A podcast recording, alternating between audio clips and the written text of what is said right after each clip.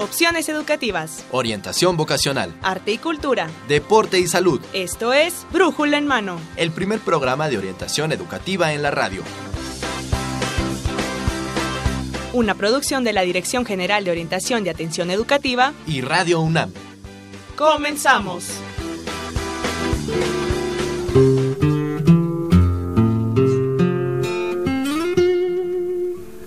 Ya Venustiano Carranza tiene su constituyente para enderezarle las leyes que les va a dar a la gente. Ándale, chata, y nos vamos. Ponte tus chócalos morales. Hola, ¿qué tal amigos? Muy buenos días. Sean bienvenidos a Brújula en Mano, el primer programa de orientación educativa en la radio, que es una coproducción entre la Dirección General de Orientación y Atención Educativa y Radio UNAM. Brújula en Mano ya inició y usted nos escucha a través del 860 de amplitud modulada y en internet en www.radiounam.unam.mx para que nos escuche en cualquier parte de la República Mexicana o en cualquier parte de nuestro globo terráqueo. Así que Queremos que se quede con nosotros, queremos que nos acompañe durante los próximos 60 minutos. Vamos a tener un tema muy ad hoc con la fecha que se aproxima, que es del próximo 5 de febrero. Pues hoy vamos a hablar de la Carta Magna que nos rige a todos los mexicanos, la Carta Magna o la Constitución Política de los Estados Unidos Mexicanos. El día de hoy, la Constitución Política de 1917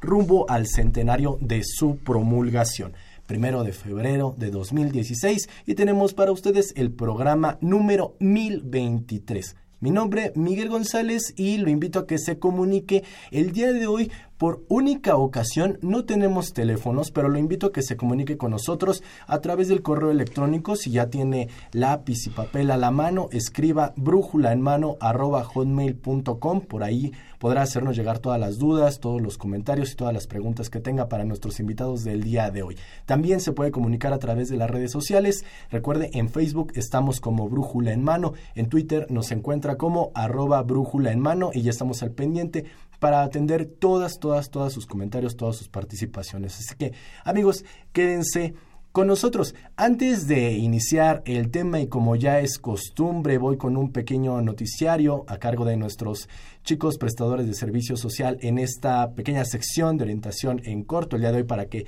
vayan conociendo un poco de las actividades que pueden realizar. Eh, chicos, bienvenidos. Hola Miguel, muy buen día. Pues nos encontramos muy bien arrancando con todo este primero de febrero del 2016. ¿Cómo estás, Evelyn? Hola Dalila, Miguel, amigo Radio Escuchas. Muy buenos días. Pues muy contenta de iniciar este mes, así que vamos con toda la actitud. Y tú, Emanuel, cuéntanos cómo estás. Feliz, feliz, con, un, con una actitud de lunes positivo. Es lunes de puente, entonces muy a gusto.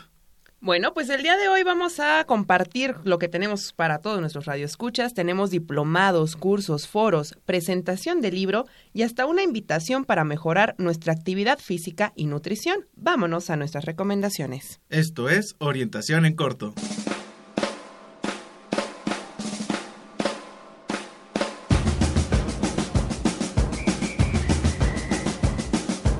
¿Qué creen amigos Radio Escuchas? El Instituto de Investigaciones Jurídicas invita al diplomado en elecciones, representación política y gobernanza electoral, reglas, actores, proceso e innovación democrática.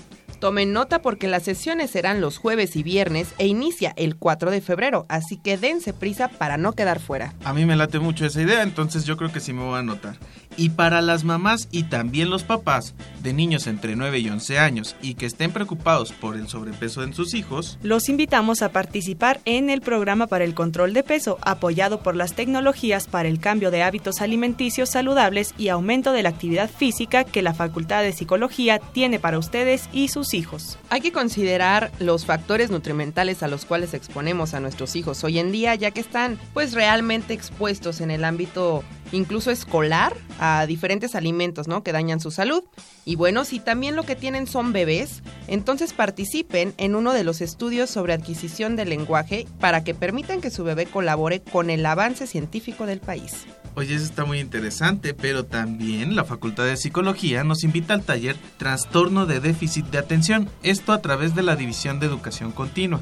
Muchachos, yo quiero preguntarles, ¿saben qué es la astrobiología?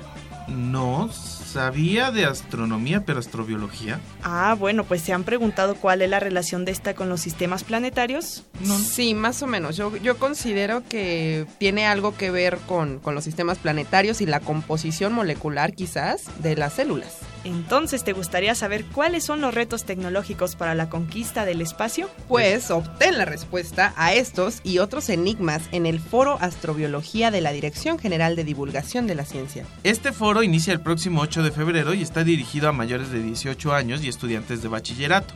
Entonces, si les interesa, apúrense porque el cupo es limitado. Así es, aprovechen e inscríbanse lo más pronto posible y por su parte la Casa Universitaria del Libro los invita al curso Temas del Nacionalismo Mexicano del 4 de febrero al 31 de marzo. Un tema histórico bastante interesante para México y para todos nuestros radioescuchas. Y la Coordinación de Universidad Abierta y Educación a Distancia invita a sus cursos Planeación Didáctica en Educación a Distancia, Evaluación del Aprendizaje a Distancia y el asesor en línea. Ustedes chicos son estudiantes a distancia, ¿verdad? ¿Del SUA? No, somos del sistema abierto, pero yo conozco a un amigo que sí es a distancia y de hecho necesitaría un poquito de apoyo en esto. Entonces, pues, Cuau, desde Guadalajara, si nos estás escuchando, por favor, pon atención en esta recomendación. También el Instituto de Investigaciones Sociales convoca al Diplomado en Comunicación Institucional y Diseño de Campañas Políticas que inicia el viernes 19 de febrero y termina hasta el sábado 21 de mayo. Aún faltan días para que inicie el diplomado, chicos, pero ya pueden inscribirse y por su parte la Facultad de Estudios Superiores Cuautitlán presenta el curso Motivación en el Trabajo. Yo creo que es una excelente oportunidad para todos nuestros radioescuchas que quieren mejorar esta parte de la incentivación laboral y pues si quieren obtener más información respecto a cualquiera de las actividades ya mencionadas, estamos en Facebook y estamos en Twitter, ¿verdad, Emanuel? Así es, en Facebook nos van a encontrar como Brújula en Mano y en Twitter arroba Brújula en Mano. Tengan cuidado porque de hecho este día solamente vamos a atender sus dudas y sugerencias a través de las redes sociales. Comuníquense con nosotros, esto fue Orientación en Corto y los orientaron Emanuel Granados, Dalila Picasso y Evelyn Benzor. Los dejamos con esta canción y regresamos los micrófonos a Brújula en Mano.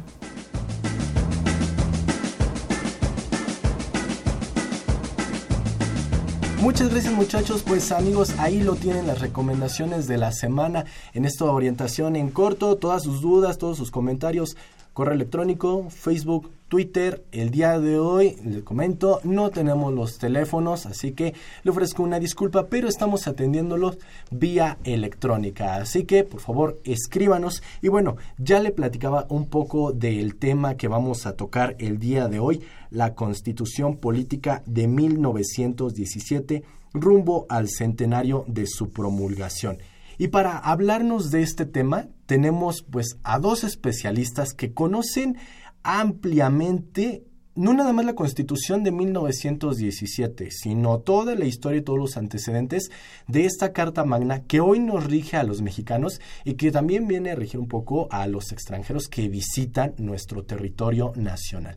Estoy hablando en primera instancia, quiero presentarles a la maestra Surya Palacios. Ella es subdirectora de promoción a la historia del Instituto Nacional de Estudios Históricos de las Revoluciones de México. Maestra, bienvenida aquí con nosotros. Gracias por estar aquí. Gracias, muy buenos días. Encantada, Miguel. Muchas gracias. Y también tengo la presencia, cuento con el agrado de presentar al doctor Armando Soto Flores. Él es académico de tiempo, completo en la Facultad de Derecho de nuestra máxima casa de estudios en las materias de Derecho Constitucional y Teoría de la Constitución. Doctor Soto, bienvenido. Muchas gracias por estar aquí. Muchas gracias. Muy buenos días. Le comento un poco más del doctor. Él es autor de los libros Teoría de la Constitución, Sistemas Constitucionales y Políticos Contemporáneos.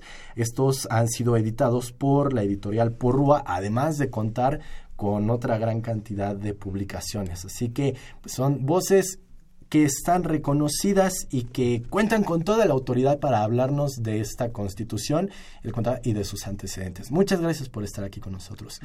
Y si a usted le interesa, amigo Radio Escucha, conocer un poco más de la historia del nacimiento de esta constitución, pues ya sabe, tenemos regalos, el día de hoy no va a ser la excepción, y el día de hoy tenemos tres publicaciones que llevan por título Historia del Congreso Constituyente 1916-1917. Esta es una publicación de la Biblioteca Constitucional, precisamente del Instituto Nacional de Estudios Históricos de las Revoluciones de México. Esta publicación, bueno, es, parte de las actividades para conmemorar el centenario de la Constitución Política de los Estados Unidos Mexicanos, como ya le comentaba, del INERM. Y bueno, a, este, este instituto se ha enfocado en la reedición de algunas publicaciones. Una de estas es la que tengo aquí en mis manos, Historia del Congreso Constituyente 1916-1917 de Jesús Romero Flores. Precisamente esta publicación, cuando fue editada por primera vez en el año de 1986, don Jesús era el último constituyente con vida y dedicó precisamente este trabajo a la memoria de sus compañeros legisladores, aquellos constituyentes que se encargaron de la promulgación de esta constitución que hoy en día nos rige. Así que gracias a esta publicación que tengo en mis manos, Historia del Congreso Constituyente, vamos a conocer un poco de la personalidad, de los ideales y del trabajo de aquellos legisladores que se encargaron de la promulgación de esta Constitución de 1917. Comuníquense con nosotros, escríbanos al Facebook, escríbanos al correo y por favor, pues vamos a ir haciendo un sorteo al final del programa, nada más díganos que quiere una de estas publicaciones. Y bueno, ahora sí, ya sé que usted, amigo que nos está escuchando, quiere más que nada escuchar la voz de nuestros especialistas y no la mía. Me gustaría que, que precisamente pues nuestros invitados nos platicaran eh, ¿Qué es una constitución política en sí? ¿Quién quisiera empezar con esto? Bueno, una, gracias. Una constitución es el documento fundamental de cualquier Estado. Y los antecedentes eh, se remontan a 1215, cuando se, el, primer monarca de, de Inglaterra, Juan sin tierra, así se le denominaba porque su padre no, lo no le había heredado territorio, aceptó firmar una constitución y fue, digamos, el primer antecedente del acotamiento del poder de la monarquía a un texto constitucional, a un texto que iba a regir los destinos de una nación. Digamos que la constitución política es lo que hace, eh, nos, nos da las directrices de, qué, de cuáles son las instituciones, cuál es la organización política y administrativa que tenemos y también, bueno, las aspiraciones que como sociedad tiene cualquier país. Claro. Muy bien. Doctor, ¿algo que quisiera? No, yo creo que lo que comenta la maestra por lo que respecta a este documento constitucional en la época de Juan Sin Tierra es sin duda alguna eh, el primer documento escrito que se llevó a cabo en Inglaterra y que tuvo una gran influencia posteriormente. Es la finalmente el decirle a quien ejerce el poder, oye, eh, ejerces el poder, pero tienes que limitarte a un acuerdo que tengas con nosotros, que somos finalmente los que pagamos los impuestos y los que sostenemos a la propia estructura del Estado. Claro, claro. Desde, desde Juan Sin Tierra, ya 1800 nos platicaban. No, no 1215. 1215. 1215. 1215. O sea que esta forma de regirnos y en la que de alguna forma se colocan unos ciertos límites a aquel que ejerce, que ejerce el poder. Es, es esto lo que, lo que vendría a ser de alguna forma la Constitución. Así es. En nuestro territorio, tal vez no quisiera ponerle todavía un poco el término de territorio nacional, porque vamos a ir hablando un poco en las etapas por las que fue pasando nuestro territorio, desde que pues era una colonia hasta que finalmente se independizó. Pero en lo que se refiere a los estados-nación, ¿en qué momento estos estados-nación decidieron o tomaron la decisión de regirse por constituciones políticas? Bueno, este históricamente en nuestro país eh, pudiéramos decir que el documento constitucional que comenzó a regir ya como un México independiente fue en la época de 1824. Hay que recordar que la Declaración de Independencia fue un documento importantísimo por el acuerdo que se tuvieron tanto en el Plan de Iguala como en los tratados de Córdoba para que México se independizara se independizara, por supuesto, de, del imperio español. Pero sí hay que establecer el antecedente que quien primero este, buscó la forma de la independencia fue precisamente Morelos. Morelos sí ya señala tanto en los sentimientos de la nación como en la propia constitución de Apatzingán la decisión de independizarse total y absolutamente de España. O sea, no es con el padre Hidalgo. No, no, no es con el padre Hidalgo. Hidalgo. Todavía en la época de Hidalgo se hablaba de cierta sujeción al, al sistema español. Todavía se hablaba de cierta sujeción al, sistema español, ¿no? Lo que eh, resaltaba era una desigualdad impresionante, muy parecida a la actual. Pero muy parecida a la actual. Quizá la actual, eh, la, las diferencias sociales son más agudas que las de época de Hidalgo. De, eso casi estoy seguro, porque la miseria y la pobreza que, que se encuentra actualmente en el país no ha logrado solucionarse.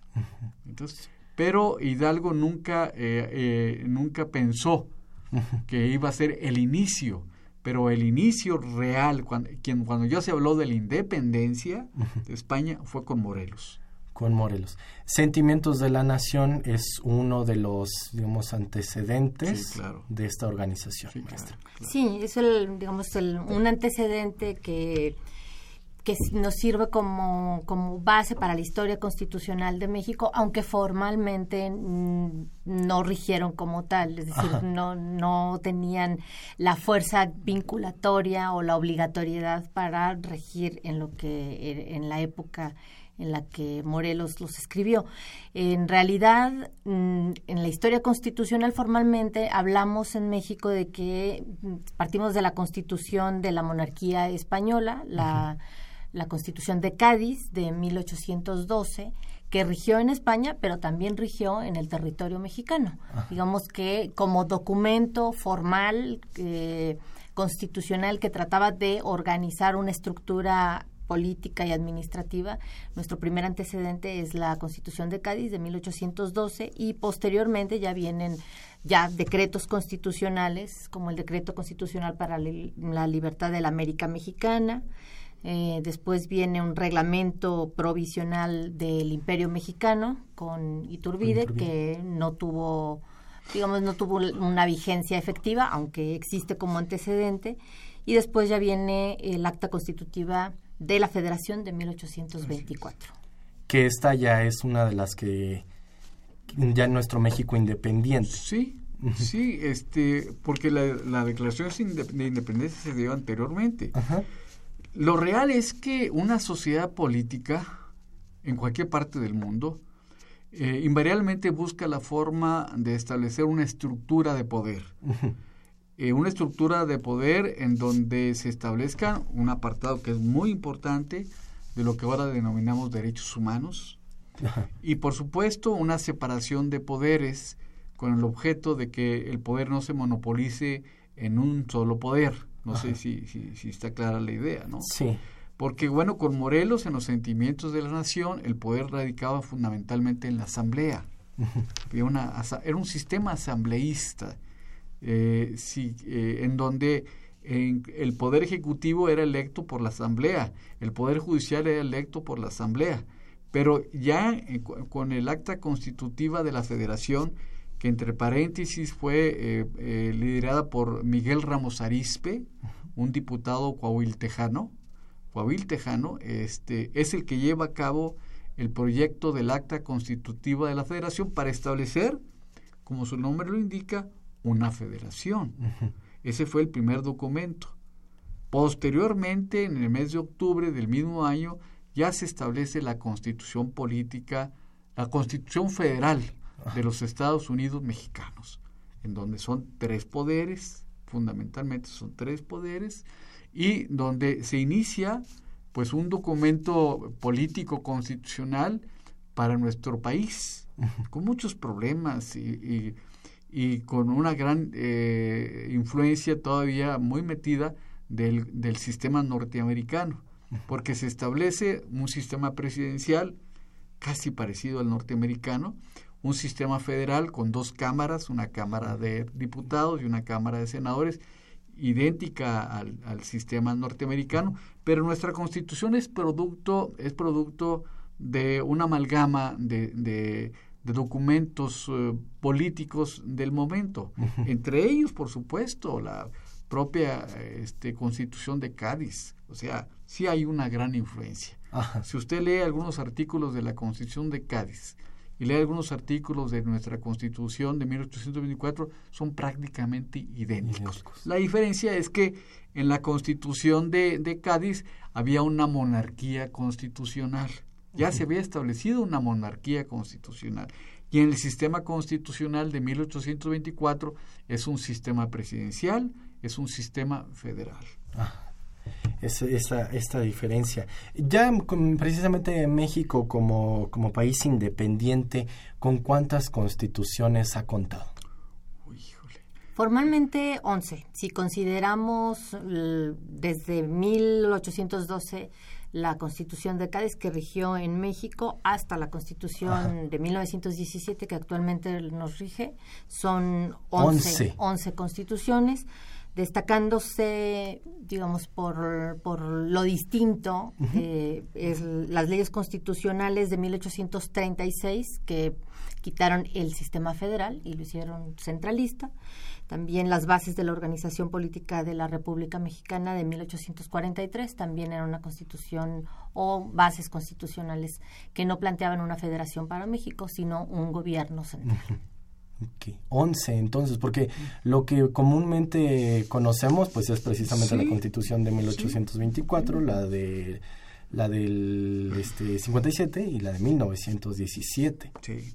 Ha sido un vaivén interesante, ¿no? Un vaivén interesante desde constituciones federales a constituciones centralistas, como las que está mencionando la maestra, a un incluso una constitución en la época de Maximiliano, que por obviamente Maximiliano gobernó México durante un corto tiempo, pero gobernó México con todo el apoyo de el, sobre todo del ejército francés. Entonces, esa es una realidad.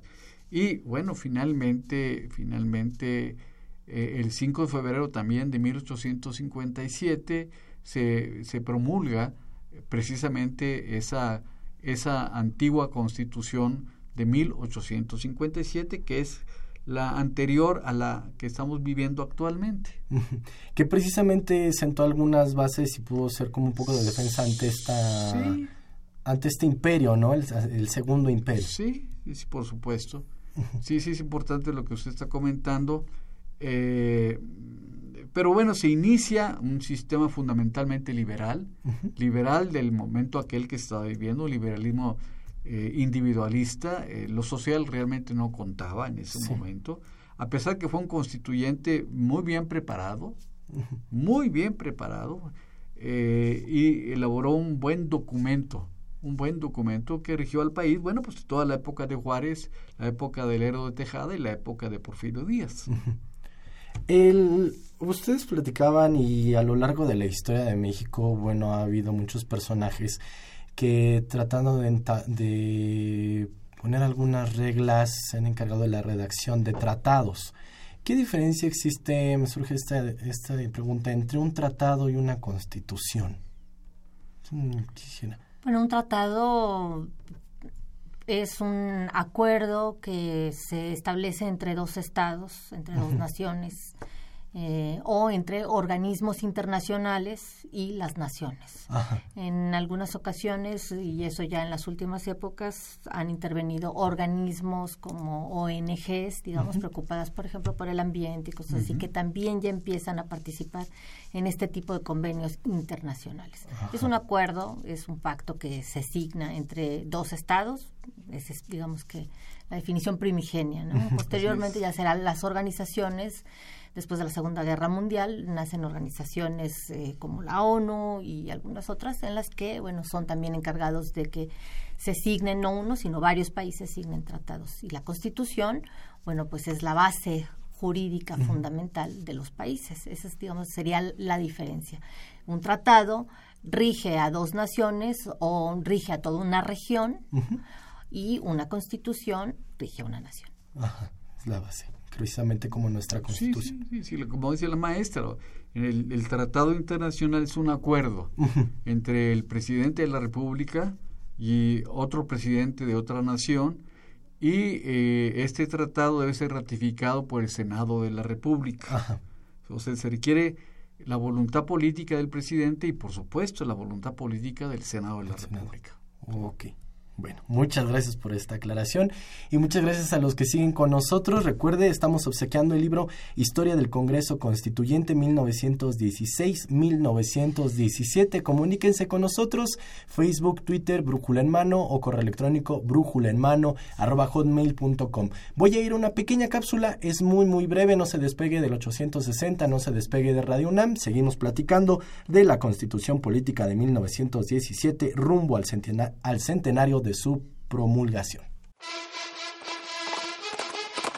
En México, el 5 de febrero se celebra el día que se promulgó la Constitución Política de los Estados Unidos Mexicanos, que actualmente rige al país. Esta constitución también es llamada Ley Fundamental o Carta Magna. La primera constitución propiamente mexicana es la de 1824, ya que en ella se descarta todo tipo de legislación extranjera y se proclama el ejercicio absoluto de la soberanía. Más adelante, el 5 de febrero de 1857, fue aprobada una nueva constitución por el Congreso Constituyente y el presidente Ignacio Comonfort. Esta constitución señalaba el mantenimiento del federalismo, la abolición de la esclavitud, las libertades de trabajo, de propiedad, de expresión de ideas, de imprenta, de asociación, de petición y de comercio. Igualmente, estableció que son ciudadanos con derecho a voto todos los mexicanos varones que hayan cumplido 18 años y son casados, y 21 si no lo son. Aún así, dicha constitución no logró estabilizar al país. Las luchas entre los conservadores que desconocían la constitución y los liberales que la defendían continuaban y tuvieron fin con la Guerra de Tres Años o Guerra de Reforma, donde los liberales, encabezados por Benito Juárez, triunfaron.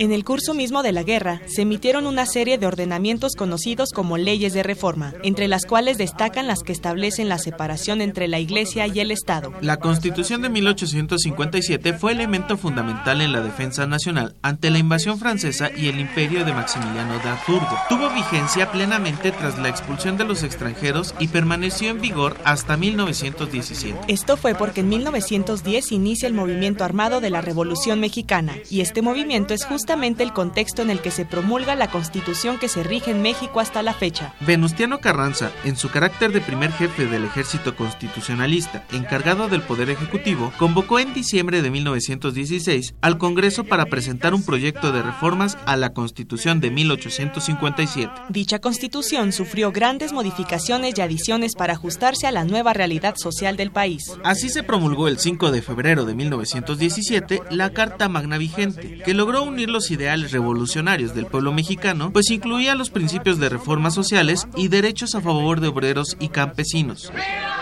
Fue formulada para gobernar a todos los mexicanos sin distinción de raza, credo, condición social o política, ya que en ella se dictó la libertad de pensamiento y de creencia.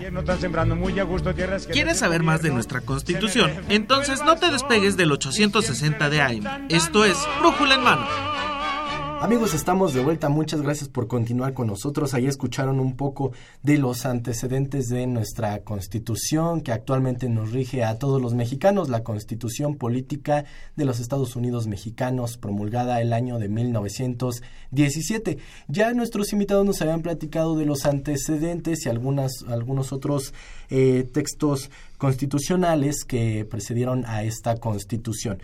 Precisamente en este sentido, ya que daban algunas de las características, me gustaría que profundizáramos un poco más en las características de los textos anteriores a la de 1917. Ya nos comentaban 11 constituciones anteriores.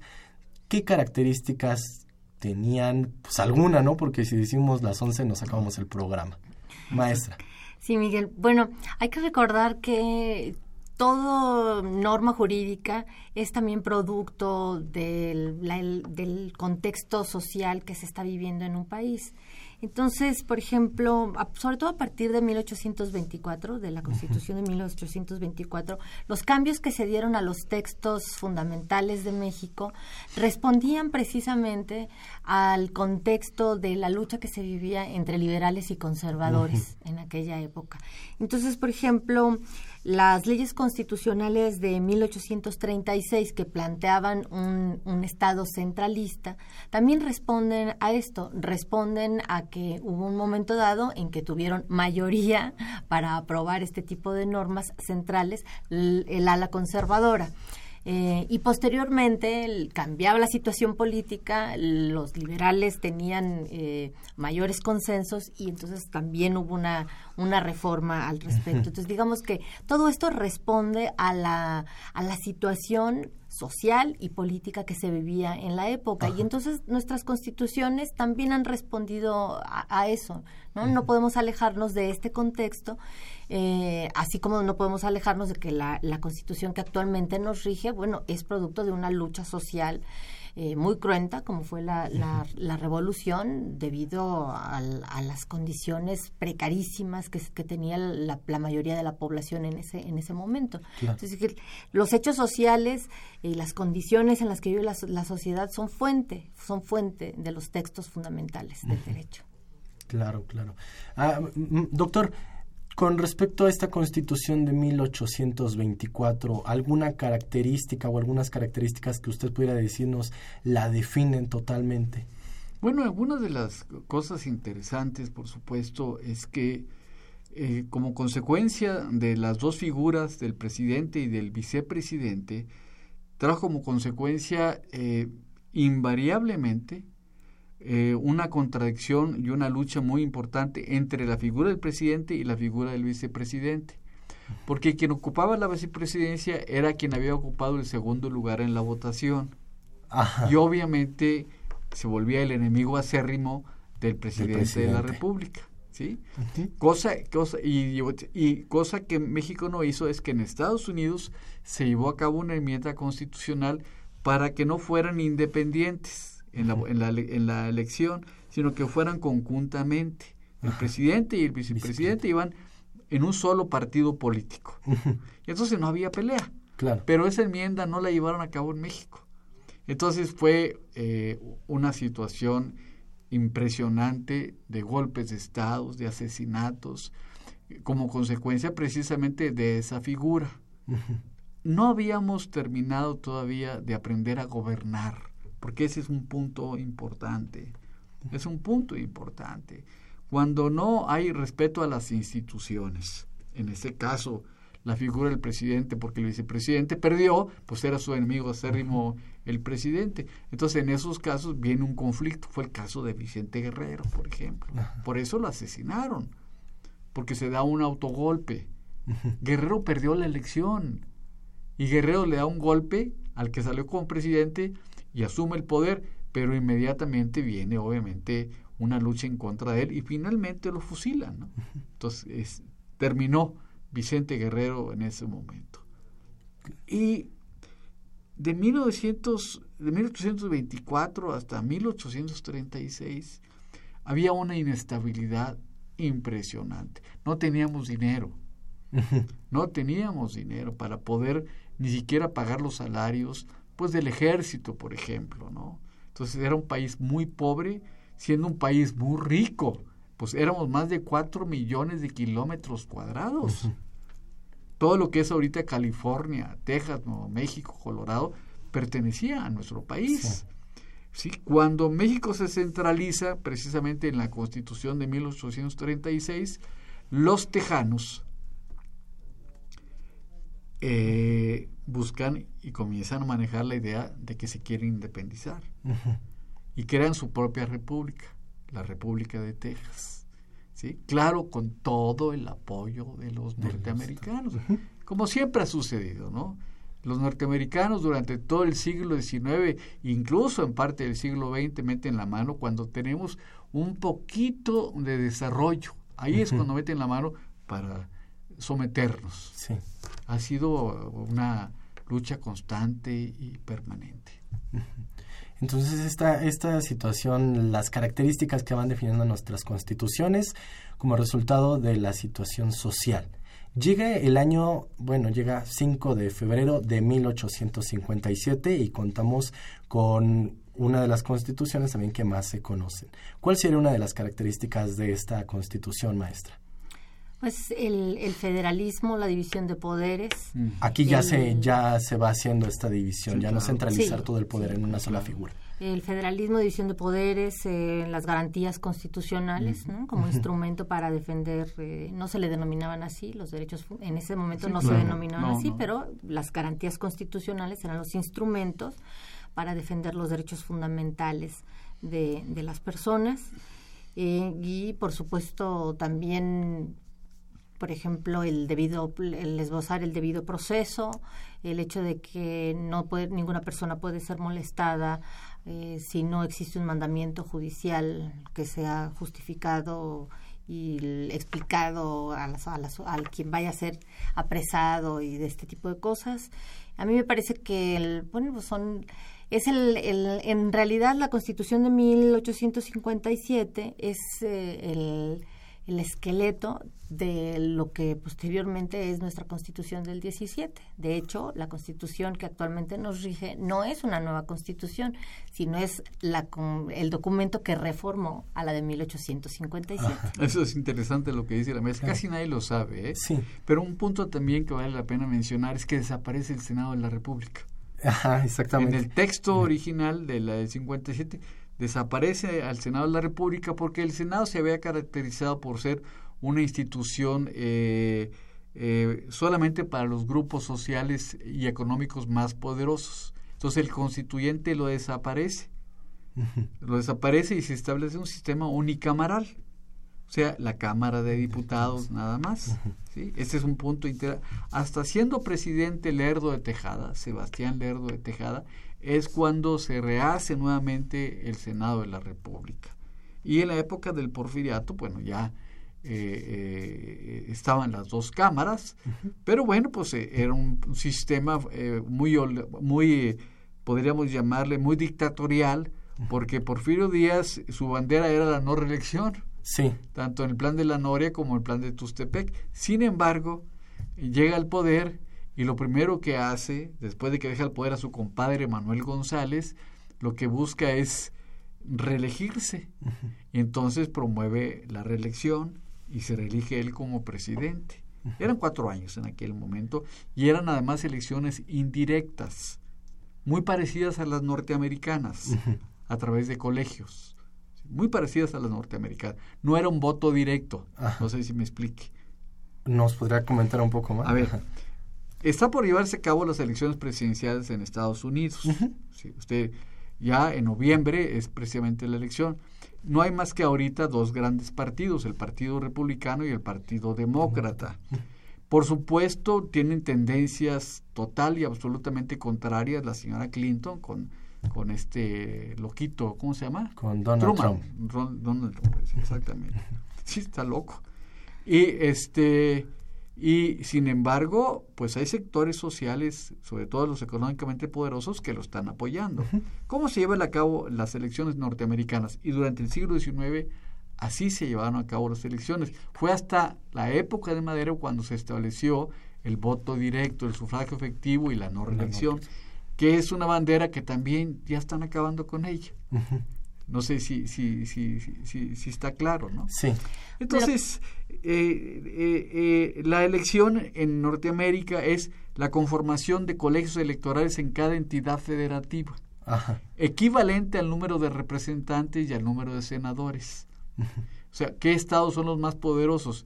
Pues por supuesto California, Nueva York, Texas, Florida. Quien tiene el control de estos Illinois. cuatro estados, sí también. Illinois.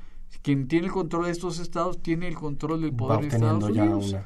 Entonces, estos, estos colegios electorales llevan a cabo una votación, Ajá. ya que han sido electos a ellos, por supuesto. Por eso le digo, es indirecta. Y este, estos, por ejemplo, cincuenta y tantos, cincuenta y dos eh, eh, electores en California votan por cualquiera de los candidatos. Pero suponiendo que fueran 50 votos, esto es otro punto importante, suponiendo que fueran 50 votos de California, si, si de los 50, 26, fíjese qué interesante, si 26 votan por el candidato republicano o vota por el candidato demócrata, los otros votos que no votaron en contra de él se suman. Se suman. O sea, que serían 50, 50. votos. Ese es el sistema. Y posteriormente se envía la, elección, la, la, votación, obviamente, al Congreso norteamericano, a la Cámara de Senadores, y son los que hacen el conteo de los 500, creo son 535 por todos. Por todo el país. En esta forma de elección indirecta. Y quien obtiene 270 votos gana la, la elección presidencial. Maestra, ¿nos quería comentar algo?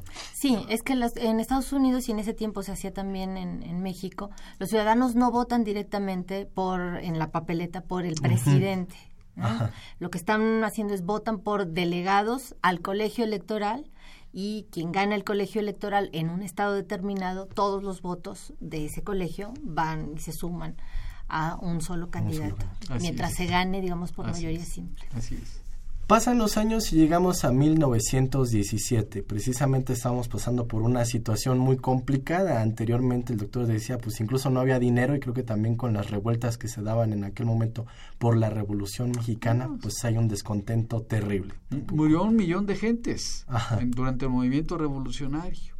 Un ¿Cómo millón era, de gentes. ¿Cómo era este contexto de la Revolución Mexicana que precisamente es el contexto que define a la Constitución que hoy en día hoy en día nos rige, maestra?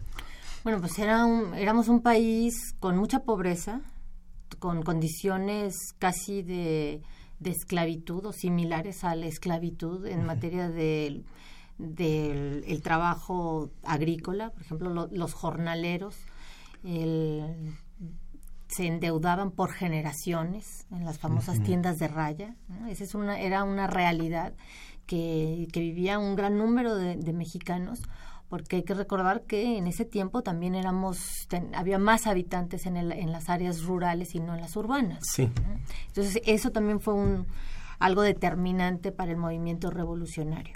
Y obviamente, bueno, estábamos en una dictadura. el, eh, si bien eh, el lema era no, rele no reelegirse y decir que había democracia, bueno, Porfirio Díaz este, fue un autócrata, ¿no? Y entonces no había libertad.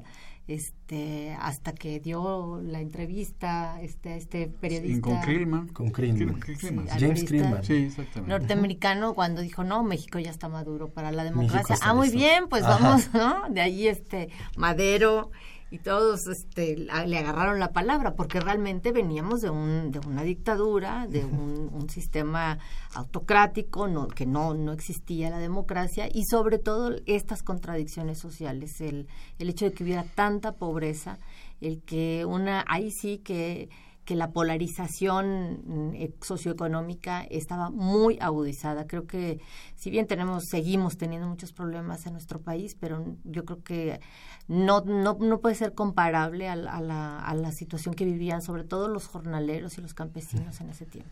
Esta constitución es reconocida como una de las constituciones que hace caso a esta demanda de justicia social, en lo que se refería a lo laboral, a, la educación, precisamente a todas estas demandas. Eh, doctor, maestra, ¿ustedes consideran que esta constitución de 1917 es el mayor legado, es un éxito de la Revolución Mexicana? ¿Cómo podría ser definida esta constitución? Dice el doctor, maestra, que usted primero. Gracias, doctor. Yo creo que, bueno, por supuesto, ¿no? El, la consolidación de todas las aspiraciones de los grupos revolucionarios de 1910 es, este, se da en el Congreso Constituyente y el documento que, que, se elabora, que es la constitución que actualmente nos rige, si bien ha tenido bastantes reformas, es eh, en ese tiempo fue un, un, documento modelo, incluso vanguardista, uh -huh. si se, en términos de, de, justicia social, porque planteaba, por ejemplo, el, la protección al, a los obreros, también planteaba la repartición equitativa de del, la tierra, el acabar con el latifundio.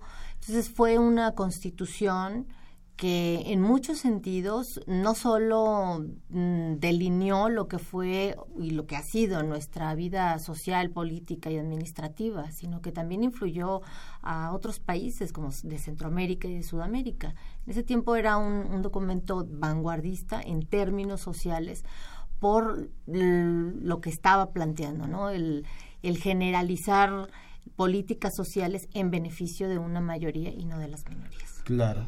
Claro, así que ya iba marcando una pauta esta, esta nueva constitución, la constitución que ya estamos casi a un año de celebrar, de conmemorar su centenario. Así que vamos a seguir platicando de esta, de esta constitución. Permítame un momentito, doctor, para que me dé su punto de vista. Y recuerde, vamos a ir en estos momentos a la UNAM, sus carreras y su campo laboral para que conozcan una de las 115, ya son 115 carreras que se imparten en nuestra máxima casa de estudios, Ciencia Forense. El día de hoy vamos a conocer esta carrera, pero le invito a que mientras le escucha se comunique con nosotros. Recuerde, tres publicaciones, Historia del Congreso Constituyente 1916-1917. Por favor, compártanos su opinión y estará participando por una de estas tres publicaciones. Vamos a conocer ciencia forense y estamos de vuelta con ustedes. Algunas carreras requieren características de los aspirantes realmente específicas que permitan su eficiente desarrollo durante y posterior al estudio de la misma. Actitud ética y visión multi e interdisciplinaria para contribuir en la procuración y administración de la justicia para prevenir el delito. Son características que como aspirante a esta carrera deberás cubrir. Hablamos de la licenciatura en ciencia forense, la cual te permitirá desarrollar tus habilidades para trabajar en equipo, investigar y dar solución a cuestiones jurídicas siempre anteponiendo la ética humana. El campo de acción de este profesional es amplio y el principal mercado de trabajo está en ambientes de laboratorio. Su función es cercana al Ministerio Público, fiscal, juez y autoridad competente, a quienes les aportará los resultados del proceso de investigación. Por lo que trabaja en el sistema judicial brindando asesoría a instancias gubernamentales y privadas, así como al Poder Judicial, Legislativo y Federal. Además, se dedica a la docencia y a la investigación. La ciencia forense ha tenido un aumento sin precedentes en los últimos años debido a la necesidad de contar con estudios científicos forenses para aclarar delitos y por los significativos avances en la tecnología. La licenciatura en ciencia forense no es de ingreso directo. Para ingresar a ella es necesario de inicio ser seleccionado de alguna de las siguientes facultades, medicina, ciencias, química, derecho, psicología o filosofía y letras. El plan de estudios en el que el aspirante haya sido aceptado debe corresponder al sistema escolarizado. Además, es necesario registrarse por Internet para participar en el proceso interno del examen de selección de ciencia forense. La licenciatura en Ciencia Forense se imparte en la Facultad de Medicina con duración de nueve semestres. Ciencia Forense es una de las 115 carreras que ofrece la UNAM. Esto fue la UNAM, sus carreras y su campo laboral. Y nosotros somos Dalila Picasso, Emanuel Granados y Evelyn Benzor. Amigos de vuelta, ya prácticamente para el cierre de nuestro programa estábamos platicando acerca del contexto de la Revolución Mexicana que finalmente da como resultado esta constitución de 1917. La maestra Azuria ya nos había platicado un poco de su opinión con respecto a esta constitución y quisiera saber del doctor Soto, ¿usted considera, doctor, que esta constitución de 1917 es el mayor legado, es un éxito de este movimiento de la Revolución Mexicana? Sí, por supuesto. Sí, yo, yo considero que uno de las eh, de los éxitos más importantes que tuvo la Constitución del 17 fue el apartado para establecer un constitucionalismo social. Lo que, lo que comentaba la maestra, el, el, el, haber establecido los derechos de los trabajadores, los derechos de los campesinos, ya es un avance. Y el Estado se estableció en el moderador entre los dos sectores, o sea, entre el sector capital y el sector trabajador. O sea, el Estado era el que, el que sobrellevaba y llevaba a cabo que cuando había choques importantes entre estos sectores, el Estado equilibraba. Eh, hasta ahí iba muy bien. Recuerden ustedes que había un gran sector obrero y un gran sector campesino en lo que fue el partido de la, en lo que era el Partido Revolucionario Institucional. El Congreso de la Unión tanto en la Cámara de Senadores como en la Cámara de Diputados, había representaciones políticas de estos sectores. Eso desapareció. Ahora ustedes analicen, por ejemplo, algunos candidatos a las gobernaturas de algunos estados, ya son los sectores empresariales los que están retomando el poder. ¿Sí? ¿Y por qué? Pues no es más que reflejo de la situación económica y de la situación política que prevalece en el país. ¿Sí? sí. Eso, es, eso es fundamental. Asimismo, hay un punto, pues yo creo que clave, ¿no? Porque además había vaivenes. Si ustedes recuerdan, estuvo el vaivén de la época de Obregón, el vaivén de, de, calles y por supuesto la llegada de Cárdenas a la presidencia de la República. Con Cárdenas se fortaleció el sector obrero y el sector campesino, con Lázaro Cárdenas. Pero después de Lázaro Cárdenas vino Miguel Ávila Camacho y posteriormente Miguel Alemán, y entonces el péndulo ya no estaba en la izquierda, el péndulo ya estaba en la derecha, en la derecha. Las situaciones, ustedes los platicaban, nos comentaban, las situaciones eh, que van sufriendo las personas, el, el, ambiente social es lo que determina la característica de una constitución. A 100 años de la promulgación, ya casi 100 años de la promulgación de esta constitución de 1917, ¿ustedes consideran que la constitución que hoy en día nos rige debería sufrir algunas modificaciones? ¿Debería reestructurarse? ¿Debería hacerse una nueva? ¿Qué debería pasar con nuestra constitución, maestra? Bueno, la Constitución ha tenido más de 600 reformas a través de 225 decretos de reformas y adecuaciones. La verdad es que no es la Constitución que fue elaborada, promulgada y publicada en 1917. Evidentemente, Mm, eh, tenemos una configuración política, social, eh, una división de poderes también eh, mucho más efectiva en esta en esta esta constitución que actualmente nos está rigiendo. Y sobre todo que quisiera destacar que las reformas al artículo primero constitucional de junio de 2011 le han dado un, perfil totalmente distinto a la estructura jurídica de nuestro país el, paradigma ha cambiado por completo. El hecho de que se privilegien los derechos humanos y que todas las autoridades deben de regirse por este principio, por la protección y la promoción de los derechos humanos, ha sido creo que uno de los cambios fundamentales y mucho más importantes que hemos tenido en las últimas, no sé, en las últimas dos o tres décadas.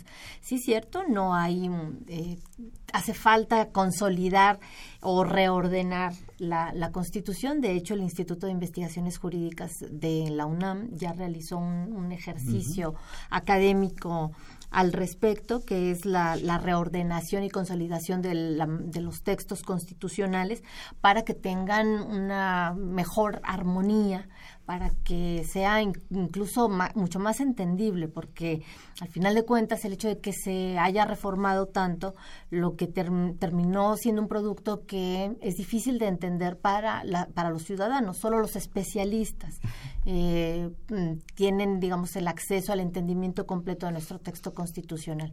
Creo que sí, hace falta, mm, si no una nueva constitución, un reordenamiento para que este sea mucho más entendible, que sea más accesible a los ciudadanos, para fomentar algo que es urgente en nuestro país, la cultura de la legalidad, la cultura constitucional, la relación que tenemos con el cumplimiento de las normas, también pasa por ahí precisamente, con el hecho de conocer un texto tan fundamental como es la Constitución ahora en estos tiempos se tiene una gran oportunidad, ahora que la ciudad, bueno, que el Distrito Federal ha dejado de ser Distrito Federal para convertirse en otro estado, Estado Ciudad de México. ¿Qué oportunidades nos da esto, doctor, en cuanto a una constitución? Bueno, yo, yo creo, antes de entrar eh, a hacerte algunos comentarios, algunas reflexiones sobre la constitución política para la Ciudad de México, yo creo que sí nuestra constitución debería llevarse a cabo algunas reformas. Mira, la legitimidad del presidente de la República está muy endeble, porque la votación que obtuvo fue muy poca. No sé si me explico.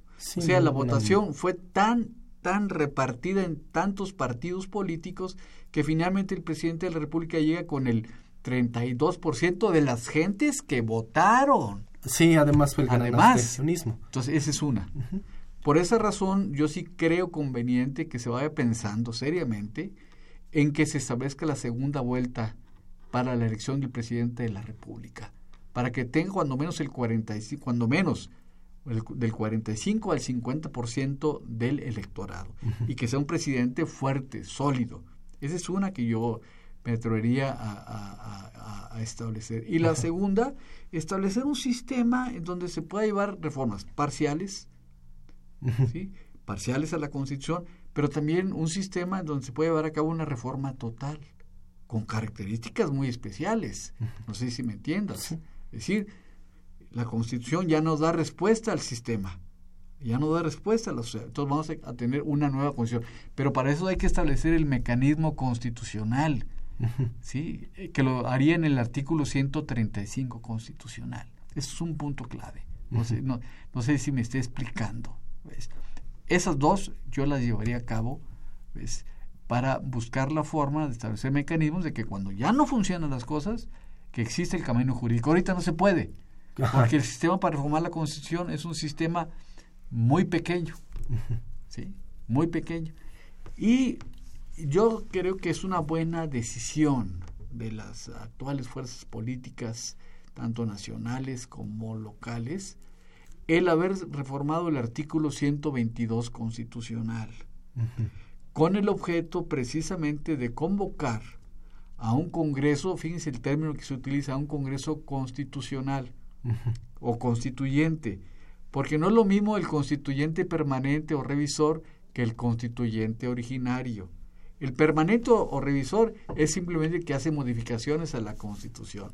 El originario ¿sí? es el que lleva a cabo una nueva constitución. Una constitución que le viene a dar reflejo a un sinnúmero de fuerzas políticas que existen en la Ciudad de México. Hay una, eh, por supuesto, hay una gran cultura. La cultura que da la universidad y la que da el Politécnico le permite precisamente convocar a un Congreso Constituyente. Ahora, esperemos que esa constitución política esté bien representada, porque establecieron un mecanismo de 60 de elección y 40 de designación. A mí lo particular lo de la designación no me convence. ¿Sí? Es una oportunidad que hoy en día se tiene para que la Ciudad de México pueda constituir claro pero valga la redundancia, una constitución que represente y haga caso de solución a muchas de las necesidades que se tiene en la Ciudad de México. Y ahí la propia Ciudad de México ya establecería incluso ya la segunda vuelta. No hay impedimento en la General de República para establecer la segunda vuelta para el jefe de gobierno de la Ciudad de México. No hay impedimento. Y establecería un sistema con mayor rigidez para llevar a cabo sus reformas muchas, muchas, este, muchos ámbitos que cubren nuestra, nuestra Carta Magna. La verdad es que la constitución política que rige a todos los mexicanos es una carta muy extensa que claro que debemos analizar y no solamente los especialistas, todos los mexicanos deberíamos estar interesados en el conocimiento de esta constitución. El 5 de febrero, amigo Radio Escucha, conmemoramos 99 años y nos acercamos al centenario de la promulgación de esta constitución, precisamente en el Instituto eh, Nacional de Estudios Históricos de las Revoluciones de México tienen diversas actividades. Me gustaría, maestra, que nos platicara un poco la página electrónica donde pudiéramos conocer un poco de esta información ya casi para el cierre del programa. Claro, con mucho gusto. La página es constitución1917.gov.mx. Constitución 1917.gov.mx. Está dentro de una sección de la página oficial del Instituto Nacional de Estudios Históricos de las Revoluciones de México, el INEM es, digamos, la página en la cual están todas las actividades que se están realizando con miras al centenario de nuestra Carta Magna. Y bueno, por ejemplo, el 2 de febrero tenemos un curso precisamente acerca de la Constitución, cómo está conformado nuestro país a partir del texto constitucional. Y el 3 de febrero también hay un foro precisamente con este antecedente que ya comentaba del Instituto de Investigaciones Jurídicas. Se va a hablar en este foro acerca del texto reordenado y consolidado de la Constitución, para que, bueno, pues todo el público está cordialmente invitado. Muchas gracias, maestra. Así que apúntense, échenle ojo a esta página, constitución1917.gov.mx, porque hay muchas actividades. Eh, doctor Soto, tenemos mucho que platicar acerca de esta constitución que es imposible resumirlo en 60 minutos, pero quiero agradecer mucho su presencia y claro, claro, sería agradable que tuviéramos otro programa para hablar muchísimo más de esta constitución. Doctor Soto, muchas gracias por haber estado con nosotros. Al contrario, muchas gracias por su atenta invitación. Maestra Palacios, muchas gracias por habernos Muchas acompañado. gracias, Miguel. Encantada. Amigos, muchas gracias a todos ustedes que se comunicaron con nosotros. Les invito a que se queden en la programación de Radio UNAM 860 de AM y recuerden que el próximo lunes tenemos una cita con el tema violencia escolar y grupos con mayor riesgo. Agradezco en los controles técnicos a Miguel Ángel Ferrini, en la producción y locución a Marina Estrella, Evelyn Benzor, Dalila Picasso y Manuel Granados, en la realización y producción general al licenciado Saúl Rodríguez Montante. De estos micrófonos se les pide Miguel González y solamente le pido un, un favor, sea feliz. Hasta la próxima. Se me reventó el barzón y siempre la yunta andando.